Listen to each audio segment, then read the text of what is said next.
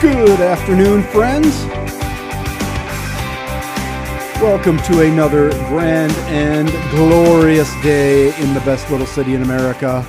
And it is grand and glorious. This is this is what 40 feels like. I had I'd plumb forgotten. We're going to spend the next couple hours here on the Patrick Lalley Show engaged in energetic and entertaining conversation because that's what we do on news and politics, entertainment, sports, and leisure. Uber, Uber producer Dan Peters is here to keep you updated on the latest news and weather, as you heard at the top of the hour. Thanks for spending some time with us today through your radio at Information 1000, streamed live at KSOO.com, which you can do, or on the KSOO mobile app. And that's what I've been talking about recently. You got to go get the app. We have a new app. It's just KSOO. Uh, many of you have the Radio Pup app, a fine app by all measure. Don't get rid of that. But you can get your KSOO mobile app that you can listen to this show with a just one touch of a button and get the latest updates on news and weather and all the stuff that we like to post at KSOO.com. And remember, we're always on Facebook Live, which we are right now, and you're going to want to stay tuned for that, or t- our Twitter account. And this is particularly important for what's going to happen on this show next. So listen closely get your Twitter up. Go to at P Lalley Show. That's at P L A L L E Y Show.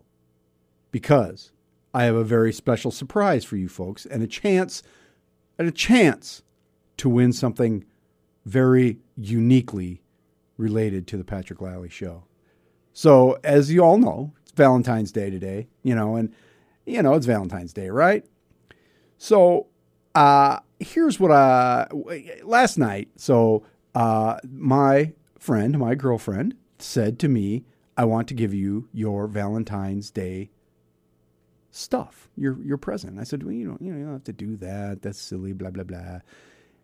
Uh, and I was subsequently blown away by a patch and some stickers of a uh, logo that one Mr. Robert Melling of the Sioux Empire podcast had made for me and some other folks, individualized versions of the South Dakota State Seal.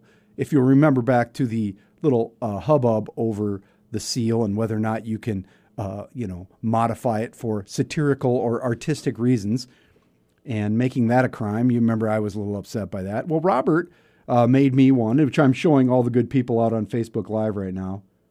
If you're on the radio, you can't see it, but it's fantastic, and it has become my my personal Facebook, you know, logo there.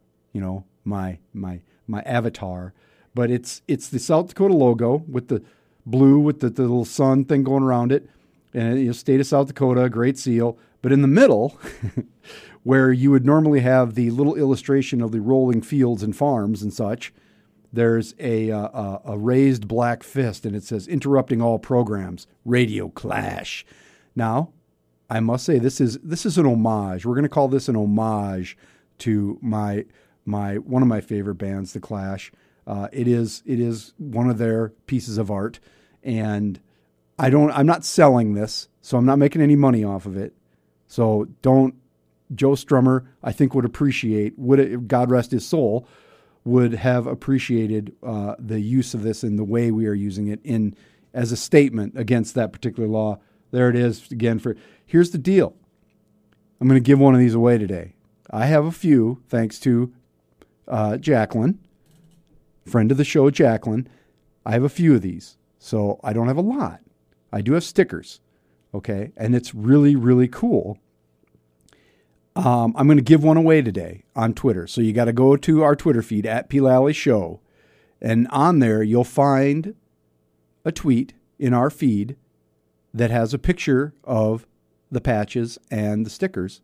It says Radio Clash. You retweet that. Go ahead and retweet that for a chance to win one of these fabulous patches. I'll do one today and see how it goes. You know, we'll see if there's, you know, a great hue and cry for these patches. They're not expensive. I could make more, you know, but it's really, really cool. Um, and we'll see about the stickers. Maybe I'll get a. And that, here's the thing: is uh, I if this is reasonable, I will deliver this patch to the winner of the retweet contest at P Lalley Show if it's reasonable. I'm not I'm not gonna you know ride my bike to Vermilion or anything like that, but I will get it to you one way or the other. But if it's within my biking distance, I will deliver this personally. So there you go. We are all sharing in my great Valentine gift today. So thank you to Jacqueline for this lovely patch. And thank you, listeners.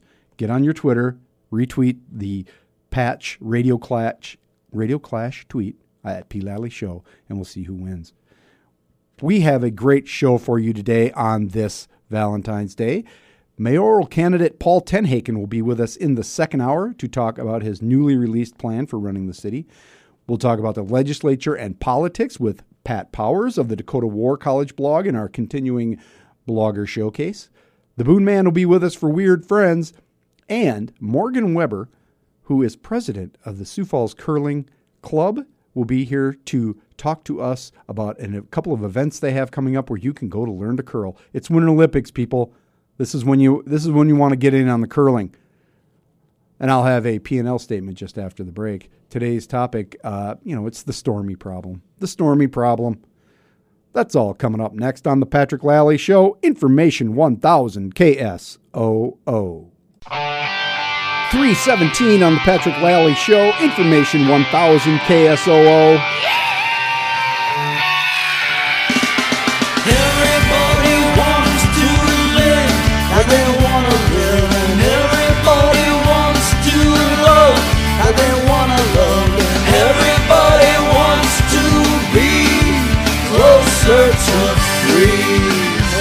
yeah. Thanks to the BoDeans for that theme song, Closer to Free. They didn't write it for me, they wrote it for all of us, but that's just fine, right? Uh, so, just a reminder if you want to get in on the uh, big uh, uh, P. Lalley Show patch giveaway, go to Twitter, retweet at P. Lalley Show, find the Clash patch, and retweet. It's that easy. It's that easy, people. And then we'll give it away at the end of the show. I didn't say that earlier. We'll pick one by the end of the show. So that's what you got to do. Hey, uh, a couple things going on. Um, uh, you know, there's a bike trail thing. I'm going to talk about that tomorrow because I got to get. I, it's it's interesting, but I got to get right to this. All right. Um, and there is news today. There's a, a couple of shootings uh, that we have been following in the news that you've heard about. I'm not going to go into any of that right now because I don't have any of the details. So I'm going to leave that to others. But I do want to talk about uh, what is, I think, going to be a significant problem for Republicans. And uh, let's, I'm going to start this off and I'm going to say it again. I don't care who people sleep with, I don't care who they have sex with. I do not care. All right? Is, you know, if it's legal in this country, it's fine. You do whatever you need to do. But this development today is significant in this whole Stormy Daniels thing. You'll remember Stormy, whose uh, real name is Stephanie Clifford, is a porn star whom President Trump's personal attorney has now acknowledged paying $130,000 just before Election Day, which that came out today, that, or maybe that was yesterday. The attorney said that was his personal funds, didn't have anything to do with the campaign, didn't have it wasn't Trump's money, he didn't take any money, all of that, which is fine. And, you know, then that story kind of cruises along where it is, uh, sort of a, uh, you know, low level uh, curiosity because Miss Clifford has all along, other than the fact that she told uh, her story before she got paid, apparently, uh, she has now said through through lawyers, she said, I, you know, I did not have a sexual relationship with Donald Trump. Well, now here's the deal though. With that 130,000, her lawyer says that any non-disclosure agreement is null and void because Michael Cohen, who is Trump's personal attorney, invalidated that agreement because there are two stories published Tuesday yesterday, one in which Cohen told the New York Times that he made the six figure payment with his personal funds, and another in the Daily Beast, which reported that Cohen was shopping a book proposal that would touch on Daniel's story, and said the manager Gina Rodriguez. I'm sorry, not lawyer, manager. The quote from Gina Rodriguez Everything is off now, and Stormy is going to tell her story. So, this allegedly happened in 2011, uh, shortly after uh, Donald Trump and Melania's uh, uh, son was born. And, you know, it's been rolling around out there for a while uh, with about much credence. And that's, again, that's fine. That's, you know what? That's his business. Who, you know, whether or not he paid her, whatever, it, I don't care. I don't care. But here's where it gets kind of sticky is that it doesn't bode well for the president and perhaps worse for the Republican Party. Again, I'm going to say this a million times. I don't give a rip who Donald Trump slept with and when. I really, really don't want to know. Unless he's compromised national security. You know, this was before he was a candidate, really. I, he was ser- clearly considering it. But let's be serious. This story isn't going away anytime soon.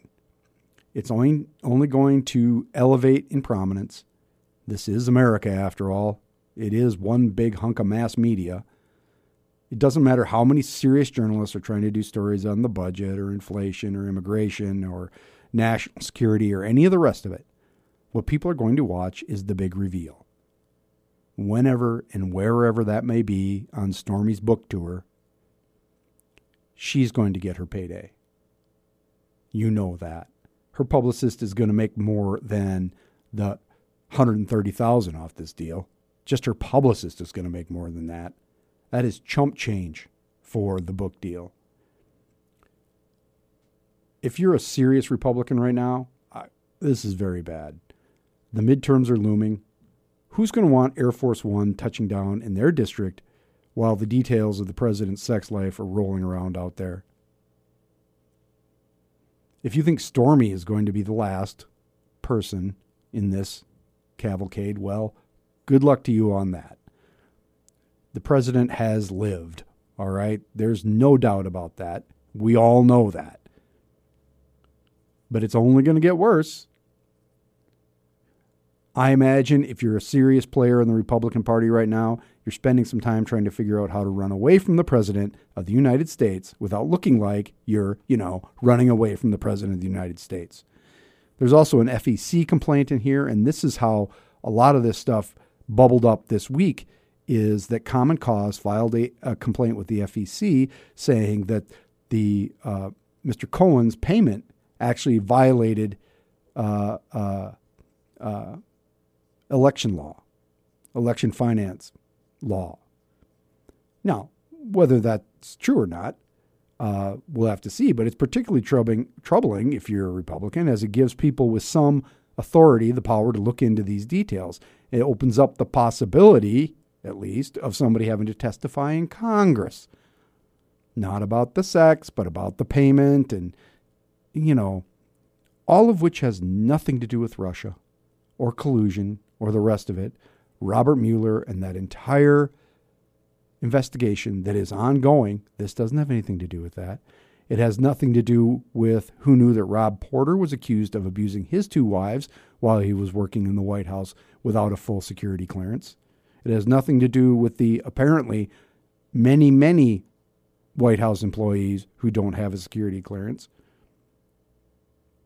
It has nothing to do with whether Donald Trump has done anything for jobs or the economy or national security or immigration or any of the rest of the things that he or infrastructure which he's half-heartedly involved in.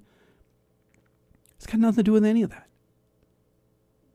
It's his sex life. I don't want to hear about that. Do you want to hear about that?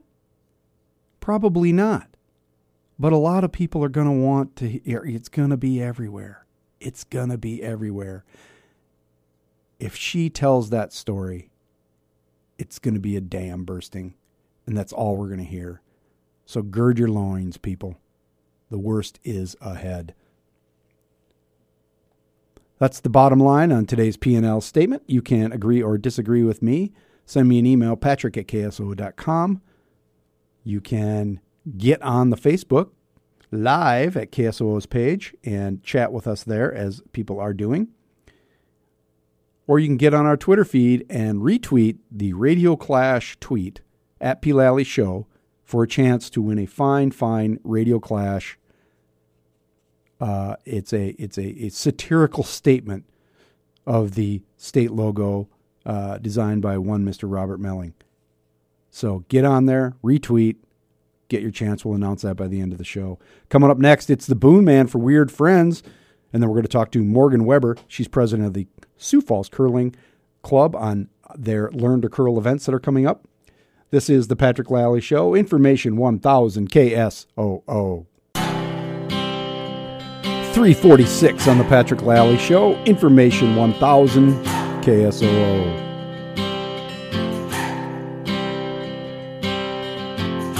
Been trying to do it right. And we bring in to the studio via the phone Morgan Weber. She is the president of the Sioux Falls Curling Club. And if you don't know about curling, you've come to the right place. Morgan, thanks for taking a couple of minutes for us today. Much for having me. Um, so, you know, the big question uh, everybody has is uh, you come around to this time of year, or, you know, every four years we get we get all curling crazy. Uh, yes. And you're president of the local curling club. We didn't know. Most people probably don't know we have a curling club. How did you get into curling? Are you from here? Or are you imported from North Dakota? you know, that's a great question. I grew up on a farm, actually, it's about an hour north of Sioux Falls. Um, and then I went off to school. Um, I got it. My first job out of college was actually in Bismarck, North Dakota. There it um, goes. And exactly. and you know, being new to the area, I didn't have any friends yet, so decided to go out and you know it's like well what do you do in the winter in north dakota? Um, and we decided it's either joining a bowling league or maybe joining a curling league. And curling sounded new and fun so we gave that a shot and uh, we kind of got hooked from there. That's wild. That's a great story. It is kind of strange that up in north dakota they have like these like curling clubs and competitions and they have the buildings and everything else and we got we had none of that until recently Exactly. You know, it's kind of um, it's kind of like bowling. Every small town in North Dakota has its own curling club, like you said, its own building um, where they just do curling all winter long. We curl here in Sioux Falls at the Scheels Iceplex. Um, we have a great time up there, and our leagues are going to be starting here pretty soon. And we have an opportunity for people to actually come out and try curling for themselves this Sunday. Yeah, and you've got these things periodically. Um, so during the uh, uh, Olympics, obviously attention gets a little higher. Do you get more interest uh, during the Winter Olympics? Absolutely. You should see my uh, my Facebook feed right now. My friends are finding all these, you know, people uh, curling with Roombas and cats yeah. and things. Yeah. Um, and uh, it's definitely more in the public eye, but uh, it's a great sport to play, whether it's the Olympics or not. So, t- quickly explain the contest to us. I kind of get it, but I don't really get it. Yeah it's kind of like um, a mixture between like bocce ball and shuffleboard on ice in a way. You have this big long sheet about the length of a hockey sheet of ice, and you have two teams of four who play against each other, and their goal is to get their stones closer to the center of a target than their opponent's stones. So, in you know, it's a very simple game in that fact, but there's also a lot of detail that goes into it. So, do you have these fancy shoes where you just kind of look like you're sliding along? Yes, I do. In fact, um, for beginners, you don't have to buy anything to start curling. All you need to do is come in. We say kind of stretchy pants, like yoga pants or athletic pants, and uh, bring a clean pair of tennis shoes. And we have those. They're called sliders. So uh, people can borrow those. They can borrow brooms, um, and it's really easy to get started. But yeah, it's like a uh, your one shoe is super slippery, and your other shoe has a little bit of grip to it. Oh, that's how it works. So yeah, so that's why you'll see them kind of scooting right along, and their one foot is pushing, and that's their grippy foot, and then they have one foot that has like a it's almost like a Teflon surface. Yeah. So you know when I see that, you know what I think right away? Uh, splits, involuntary splits, and a pulled hammy. that can happen sometimes, but it's usually it's usually pretty controlled. Oh, okay. Do, are there any are there injuries in curling? I mean, can you get like a you know bad elbow or something from doing all that with the, the broom? Yeah, it's really, you know, it's not like, you know, tennis, you can get like a tennis elbow. Um, but that doesn't really happen in curling. If somebody gets hurt in curling, it's usually because they fall on the ice. You may have actually seen a couple of Olympians um, have already kind of fallen and hurting themselves a little bit. Um, that's the most dangerous part about curling. But it is a great workout. You don't have to be particularly athletic to curl. We have people of all abilities, body types, ages who come out and curl and have a great time. That's why it's popular in North Dakota.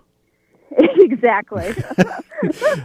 so uh, when they're doing the uh, okay, so these people in the Olympics, you're watching it, and they can actually make the thing curl. Okay. Yeah. Like. Yep. It, can you do that? yeah. Yeah. It's actually it's really simple. All you have to do is um, it's kind of like a curved ball in pitching. You just put a little bit of a turn on the stone, and as it travels down the ice, you know, it makes a curved pass the thing that the Olympians can do that we're not as good at is the the extreme precision with which they play the game. That's that's the the difference between a recreational curler and an Olympian. Yeah, because these guys and and men and women both they can make it so like okay, I'm going to drop it right here. It's going to hit that one. Push that one out of the circle, and it's going to hit the other one and push that one out of the circle, and leave mine right in the middle. Absolutely, it's amazing to watch the the precision that they have and just their ability, like you said, to put it exactly where they want it every single time. So when you guys do it here, uh, is it like you know first to ten, or how does that work? Yeah, we play. They're called ends. It's kind of like innings in a baseball game, but we call them ends, and we play six of those. So it's six times that we count up the score, and whoever has the most at the end wins. You know, and, and the best part about curling is that the winning team actually buys the losing team the first round. Yes. Yes. I would exactly. be out. I would be out a lot of money. That's that's what would happen to me. It is a lot of fun. And one one last question. It seems so simple and yet so complicated. The two the different circles. So do I have to be inside the big circle or the little circle? You know, as long as you're you have a stone that's touching anywhere on the colored circles, it's a potential point.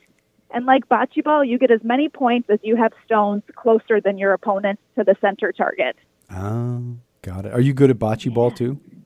You know, I, I have I have been known to play a pretty mean game of bocce ball. All I can think of though when I think about bocce ball, and this is a total aside. It's got nothing to do with you. It's got nothing to do with curling. Did you ever see Splash? No, I in the haven't. beginning, the security guard, butchy ball.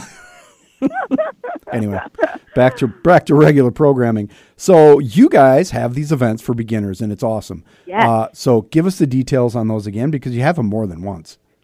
We do. We have one coming up this Sunday and also next Sunday, the 18th and the 25th.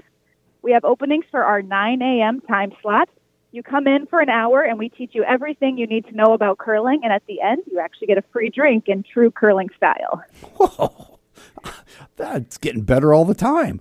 Exactly. And it, it really is a lot of fun. Like I said, anybody can come out and have a good time curling. Um, we have these things called a push stick. So if a person has, you know, a back injury, a knee injury, where they just don't feel comfortable getting down on the ice, we have those so we can adapt the sport for everybody. That's cool, and you get to go inside the fancy new Scheels Iceplex as well. Exactly. It's a beautiful facility. Uh, how do I do? I got to sign up. What do I got to do here? Yeah, you can go to our website, which is sfcurling.com. Um, we have a little button at the top called Try Curling. Go there and you can purchase your tickets online. That's awesome. Uh, it's what uh, fifteen bucks, right? Something like that. Fifteen bucks per person. Yep, and that includes your free drink. Well, there you go. That's a good deal to try something new. Great Uh, deal. Morgan Weber, she's president of the Sioux Falls Curling Club. I really appreciate you filling us in. And if people want to know more, they can go to our our Twitter feed at P Lalley Show. We'll put the link up there and it takes you right there. Otherwise, it's sfcurling.com. You'll find it. Thanks a lot, Morgan. Thank, thank you so much. Have a great day. Coming up after the break, we're going to talk with Pat Powers from Dakota War College about what's going on in the legislature. And then Paul TenHaken, he is a candidate for mayor, been on the show before. He's got a new plan, his 2026 plan, and we'll grill him on that. This is the Patrick Lalley Show, Information 1000 KSOO.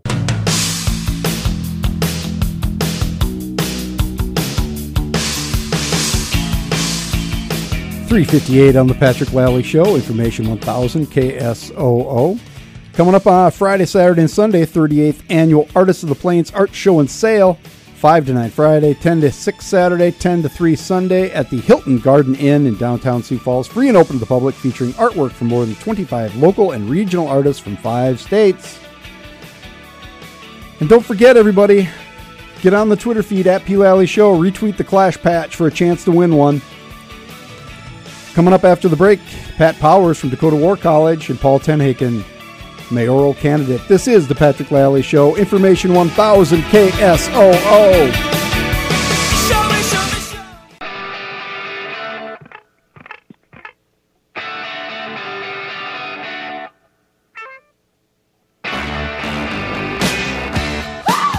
407 on the Patrick Lalley Show, information 1000 KSOO. And uh, we talk a lot about the legislature here, and we recently started uh, something we like to call the Blogger Showcase. And one of the bloggers that we've gotten involved with this is Pat Powers from the South Dakota War College. That's dakotawarcollege.com on whatever browser you use. Pat. Looking good on TV and sounding fabulous. Hey, Pat, how are you? Thanks for joining Good. us.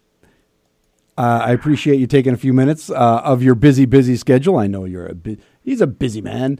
Um, so, th- what what is catching your uh, uh, eye uh, at the legislature these de- these days? And what are you writing about on your blog that's of interest? Well, one of the big topics that has has gotten a lot of attention lately are there's a, a uh, House and a Senate campus free speech bill, uh, which uh, the the House version was put in by State Representative Mike Clark, uh, and uh, and that was put into guarantee the uh, rights of free speech on uh, our uh, state's university campuses, and and part of that came out as a result of uh, University of South Dakota was cited by a group for having uh, free speech zones, which had been previously found as unconstitutional.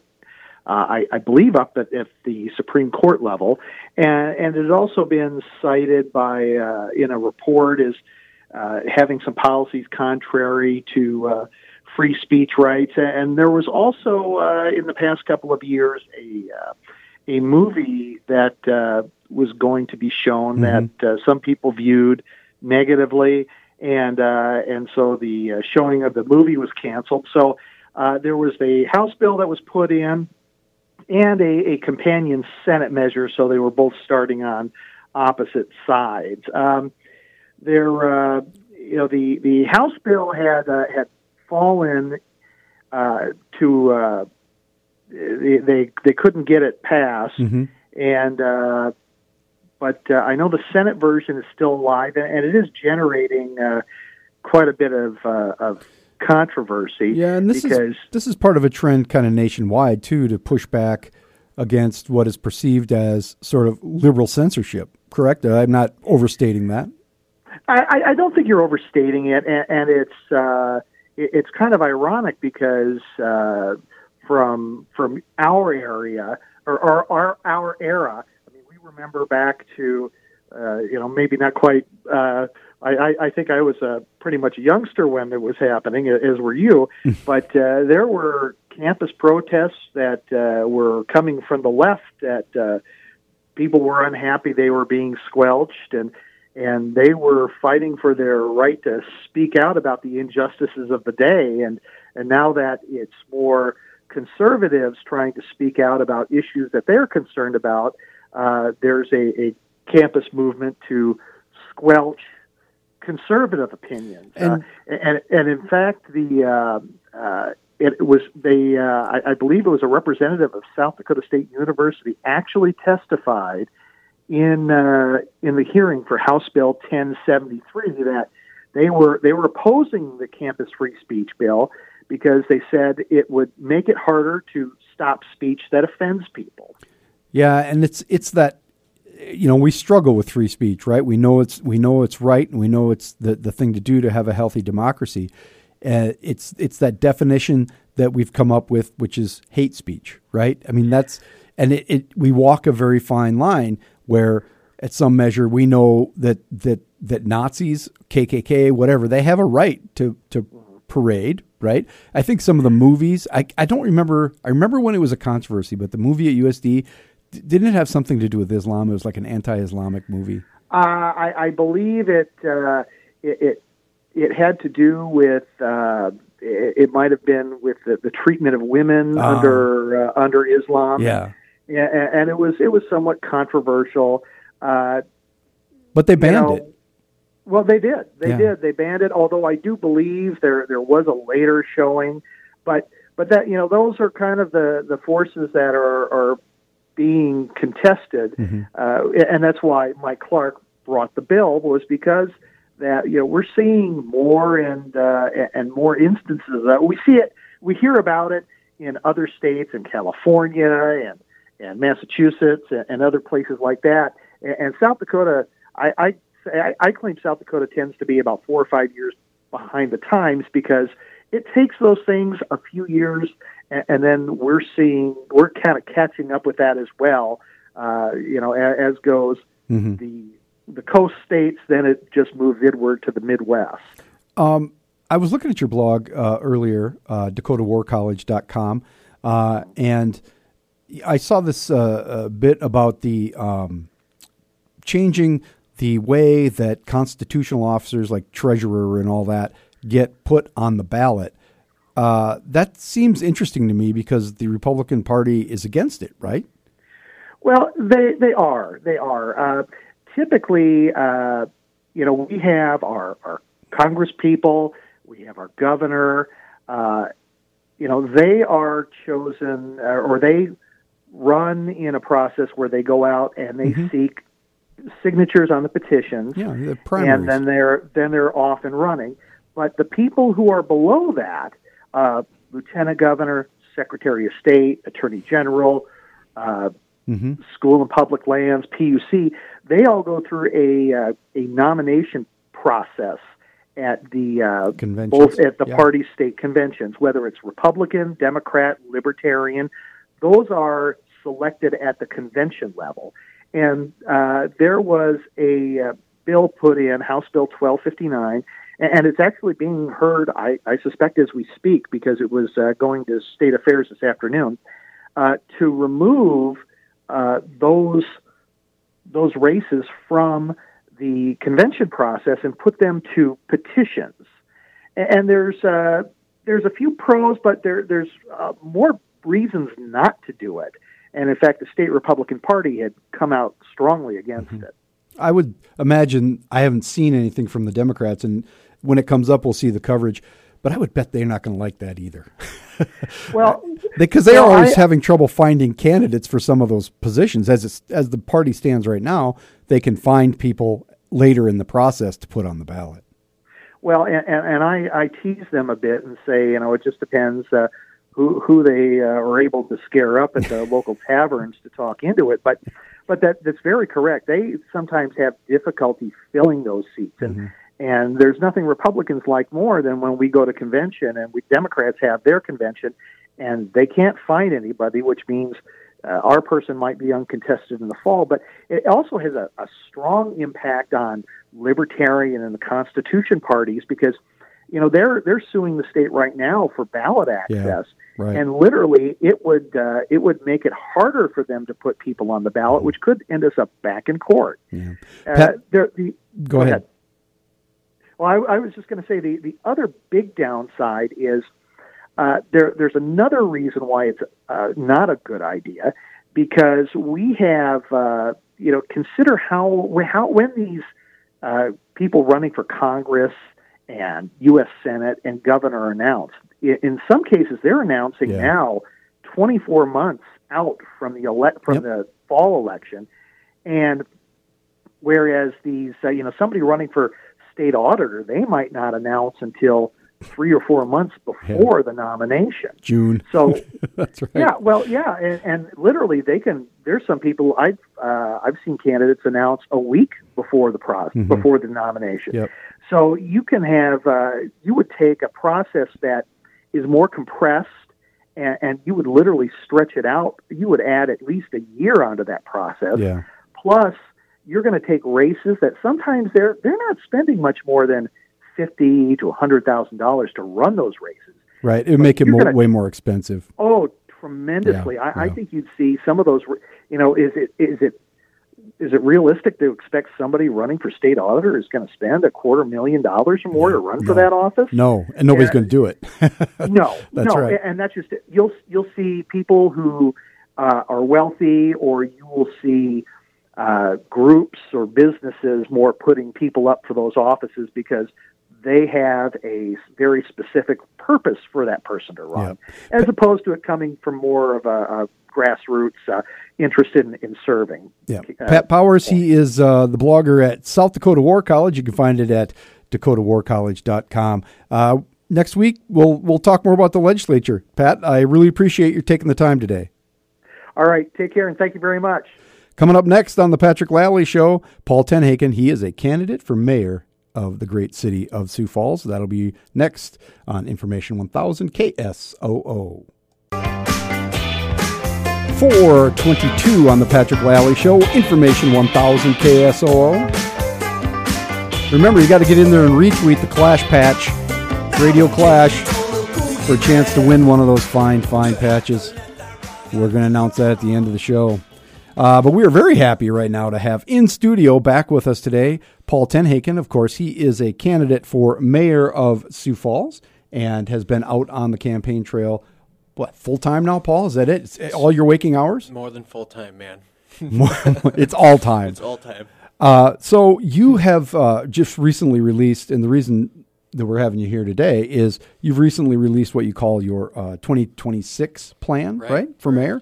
Um, and there's 13 points in it, uh, and we're going to kind of just boil it down to three themes for this the purposes of today. Perfect. And we won't get to everything, but people can go see it. I posted it on our Twitter feed at P. Lalley Show. You can also find it at TenHaken for Mayor or Paul I retweeted you, so Oh, it's there you go. doubly out there. It's out there. Um, let's talk about crime though right away because uh, when you first started running, we've been experiencing, as you point out in your plan, a rising crime rate in a bunch of different levels. Uh, we talked about whether or not that was a bad thing, which we know it's bad, but whether we have a problem. But we've recently gotten some different numbers, latest numbers. It's essentially flat in a lot of areas. What do you make of the the? It doesn't mean we don't have crime, but it's it's leveled off from last year. Is that good news? It's great news. Yeah, we've had a, a little bit of a decrease in some of the property crimes, some of the uh, nonviolent crimes.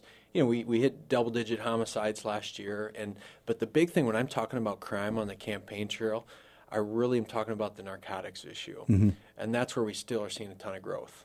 Yep. Uh, and narcotics and people that are uh, on substances that they shouldn't be are a cause of a lot of our crime. Meth is a big, big problem. We know that it's it's made a resurgence again. This is what the third resurgence of meth. Um, it, it is a difficult drug to treat. What can the mayor of Sioux Falls really do about substance abuse, particularly meth use in the city? Mm-hmm.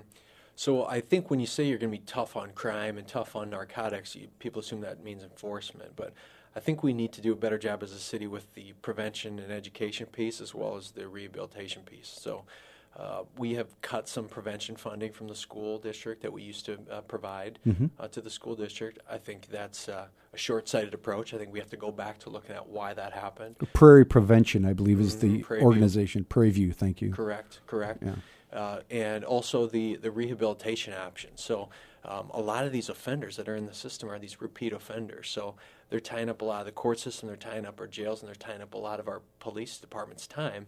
So what are we doing to rehabilitate these offenders, specifically those drug offenders, to get them out of the system uh, so that we can focus on other things within public safety?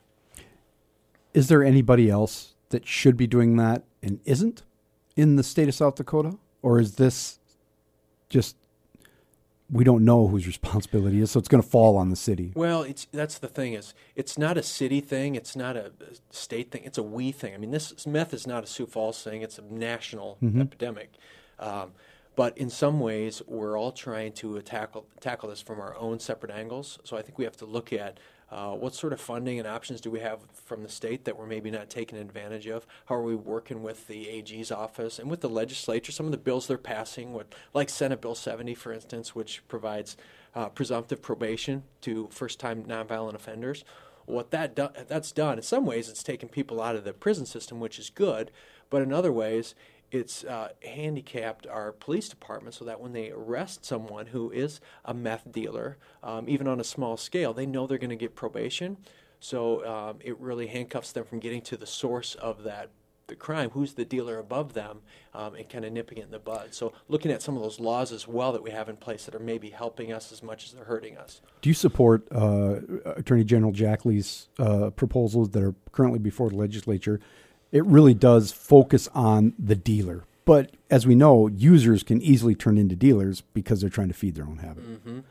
Absolutely, and and I applaud Attorney General Jackley because he is one of the, uh, the AGs in the state that's or in the country that's really leading the charge on this this meth issue. I mean, he's been very outspoken about it, um, and he's really wants to get tough on it. So I'm very supportive of that. He's also running for governor. He's also running for governor. So it plays into that against Kristi Noem. That'll be a big issue.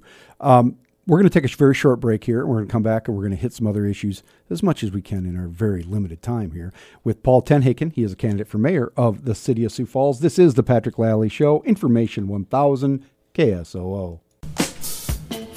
334 on the Patrick Lalley Show, Information 1000 KSOO.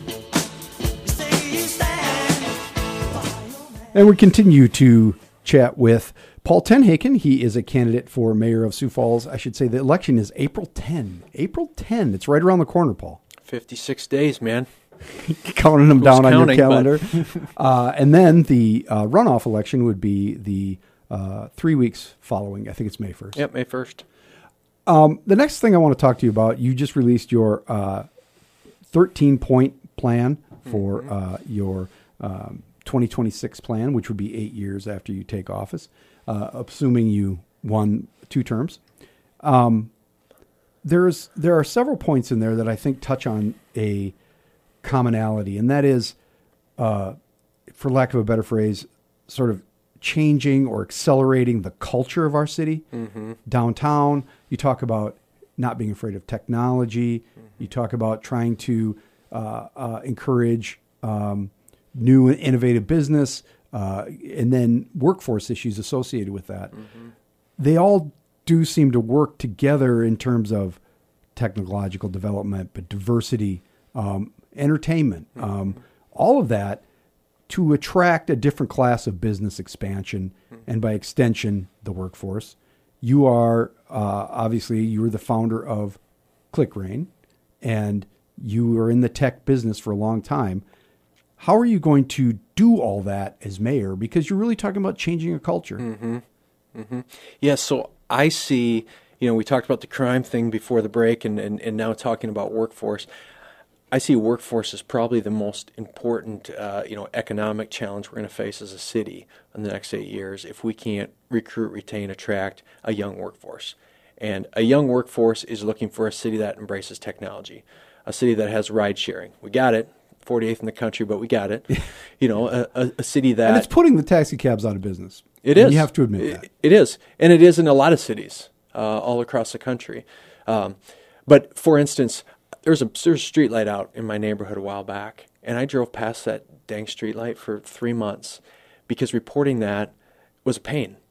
But if I could do those sorts of things using the technology I'm already using, whether that's reporting that via Twitter or reporting that via text message or using channels I'm already using, those are the things I want to bring to the city to say, okay, we need to embrace the way our citizens want to communicate and want to communicate with us and the technologies they're already using to do uh, the, the business of government.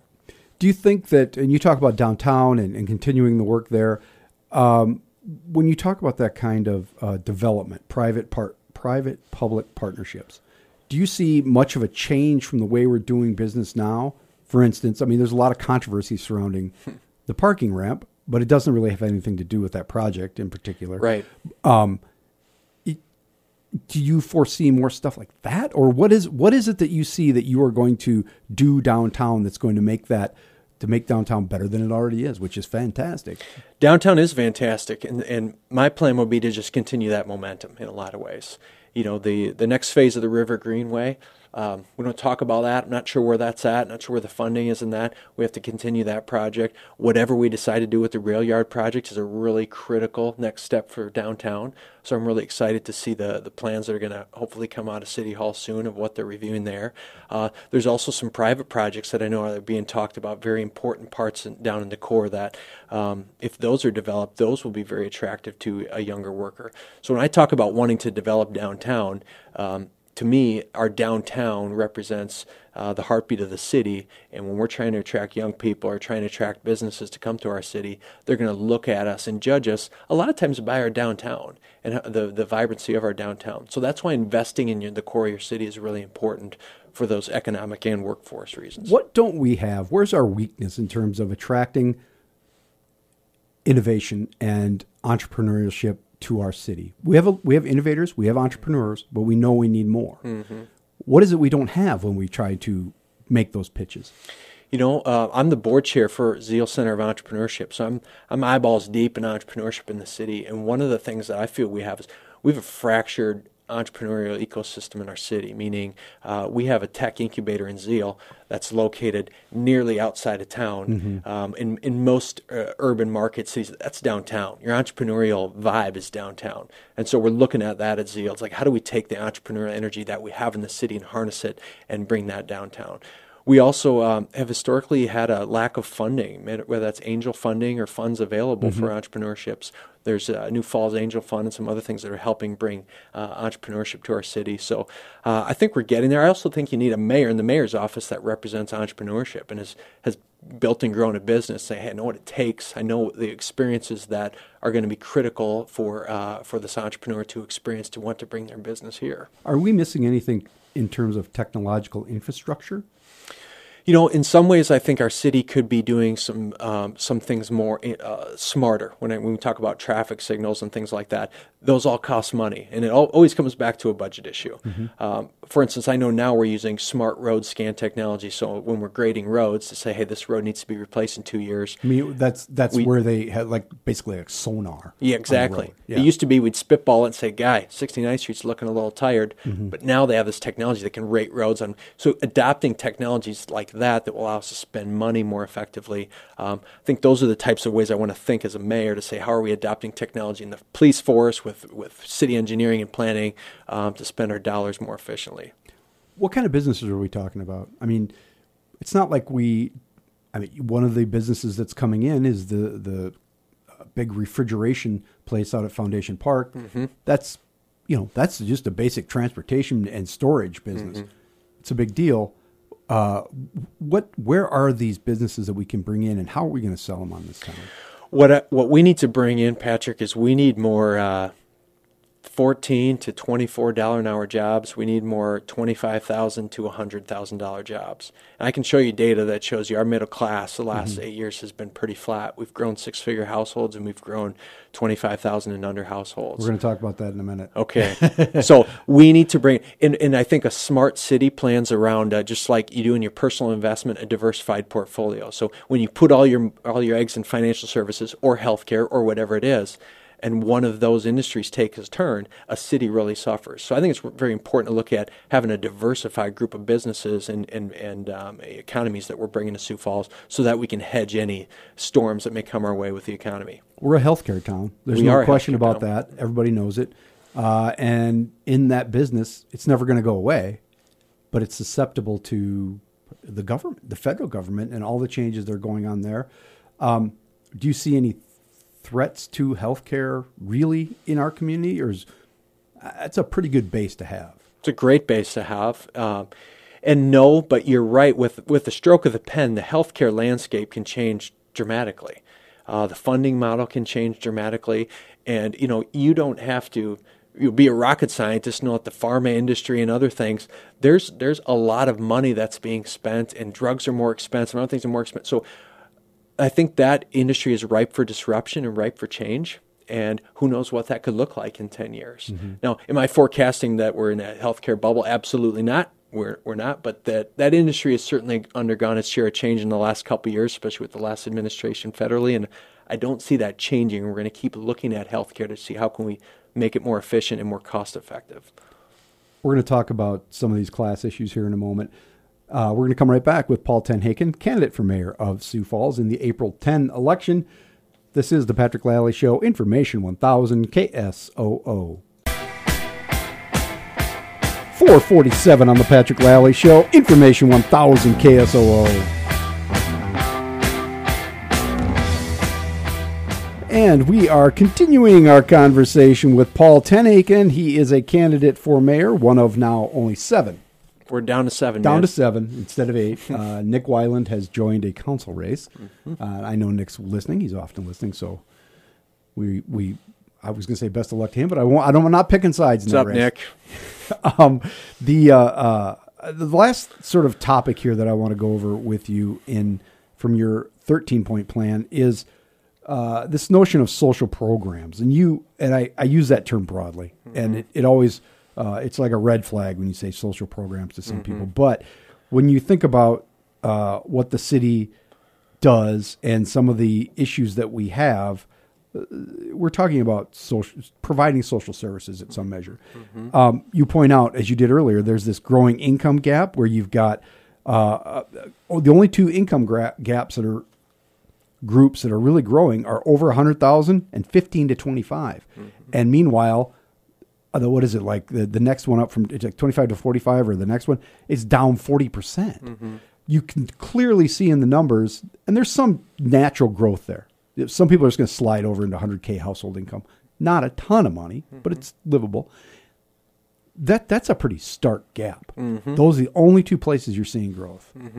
And those those those numbers make economists shiver. I mean, when they see a, a flat or shrinking middle class, and you're growing in the six-figure earners and those under the poverty level, that's a bad uh, economic outlook for a city. So that's something I've really been honing in on is saying what what do we have to do to grow the, the middle class in Sioux Falls, uh, and that starts with bringing in a workforce that will then hopefully translate into the right jobs, middle class jobs that will come. Because that's the chicken and the egg thing. We want to recruit businesses here, but businesses also look at Sioux Falls and say, oh, "Where am I going to get the employees?" Because you got low unemployment. So we got to do both. They have to work kind of hand in glove. Where are we going to get people? Well, that's the, that's the most important point because we're slowly bleeding Pukwana and Worthington and Rock Rapids, and we're bleeding those cities dry. Um, and so it's going to be important that for the next decade of the city that we fashion a city where people actually want to move to that don't have connections here, as well as a city that my kids and you know some people's grandkids want to come back to. So um, I have a real vested interest in this because when I'm done eh, with eight years as a mayor, if I if I you know serve two terms, I'll have a 20 year old, I'll have a 17 year old who I'll want to stay around, uh, and I'll have a 13 year old. So how do I craft a city that says you guys want to stay here because this is the best city in the world to live in right now? And the other side of that is we were talking about uh, addiction and services for addiction. Well, there's a lot of different services that the city has funded in the past through nonprofits that has been that money has been constricting steadily. And in fact, the mayor's last budget had it a lot of it zeroed out, Right. and the council put some back in. There's not enough money. What do you how how do we support these nonprofits? So one thing I have uh, in the community is I, I do have a, a strong connection in uh, within the church community and the nonprofit community in the city, and I would love Patrick to be able to use the bully pulpit of the mayor to say, hey, I want to I want to bring all the churches together. I want to bring all of our nonprofit community together. I want to bring all our big hearted businesses together and say, hey, this is our mayor's movement for 2019. We're going to focus on one thing and make a deep impact in the city. It may be male mentors for kids first grade to sixth grade, it may be poverty, uh, it may be homelessness, whatever it is. But I'm firmly convinced that if we get five, six, seven hundred people in those sorts of positions of leadership, the government doesn't need to create a program. We got the hearts and the people want to do it here. They just need to be corralled and pointed in the right direction and say, this is the one issue that the city really needs to focus on right. So for instance, talking about the meth problem, we need male mentors for these guys that are coming out of federal prison who are trying to start their life over and, and they need uh, they need help. They need help getting a job. They need help being shown how to be a man, how to be a father, how to be a husband. Um, that's a need. So how do we raise the awareness in the community that this is a need? And I think it starts in the mayor's office to say this is a need we need for our city, Sioux Falls. But is it? Does it also need money? Money is money is part of it, but I think money will come from those nonprofit communities and those church communities uh, if the need is uh, uh, is there and it's uh, articulated well. So I have a lot of organizations, people included, individuals who want to help financially and otherwise in Sioux Falls. They just don't know what is the need. Is it affordable housing? Is it poverty? Is it all the kids on free and reduced lunch? Do we need more backpacks because the backpack program? I mean, do we need more winter coats? What is the need? The need is everything. The need is everything. the one, and we've talked about transportation before, but that's that is a, a big deal that people need, and that costs money. Everything ultimately, even you're right, you can make a huge impact with by leading a charge on a, on an issue and trying to solve that issue. But there's a lot of issues out there that mm-hmm. aren't sexy that people do need. Um, transportation is one of them. For but, sure. But you also, one of your points is housing. What can the city, we've been building more low income housing, not, I don't want to say affordable housing, but we've been building more and more and more around the city. It's still tough out there. What's what are you going to do as mayor to make it more affordable to live here? One of the things we're doing right now is we're basically just keeping up with demand with affordable housing. I mean, there's there's this gap, and we're not catching up on it at all. Uh, and I was meeting with someone. I'm showing you a map here. You can't see this obviously over the radio. But this is Pettigrew Heights neighborhood, and this shows you in this neighborhood there's 1,100 rental units in this neighborhood. and There's 300 owner occupied units, so the rental density is super high. So, what can the city do to help provide incentivizations, neighborhood revitalization options? Because I think you and I can agree some of these places need it in mm-hmm. Pettigrew Heights. But they So- could be rehabbed. They not could be rehabbed. torn down and built Exactly. new apartment buildings or whatever. Exactly. And when they're rehabbed and when people come into those neighborhoods and they repaint houses and they fix porches and they trim trees and they plant shrubs, the pride of ownership goes up in that neighborhood. The community policing effort amongst the citizen goes up. Crime goes down. I mean, I'm, I, I believe that can happen here. But affordable housing is not just a Pettigrew Heights issue. It's So the it's whole citywide. And I like to sometimes call it workforce housing. Because when we think affordable housing, sometimes people call it low income. I mean, we need housing for the the, the person right out of college who's making 35 grand who needs a good $600 a month safe apartment somewhere. Yeah, and, so that's and a lot of too. apartments in this town, even at one bedroom, are seven, eight, nine hundred. Right. especially out in the circle. Right. Yeah. Right. Uh, we're gonna have to stop there. Paul TenHaken, he is candidate for mayor in the April 10th election, and uh, you can find out more about his plan by going to at P Lalley Show for our Twitter feed or uh, what's your social media for the campaign. Paul TenHaken. P A U. L T E N H A K E N. Find it everywhere. Paul, thanks for spending some time Thanks, with us man. today. You bet. We'll be right back to finish up. This is Patrick Lalley Show, Information 1000 KSOO.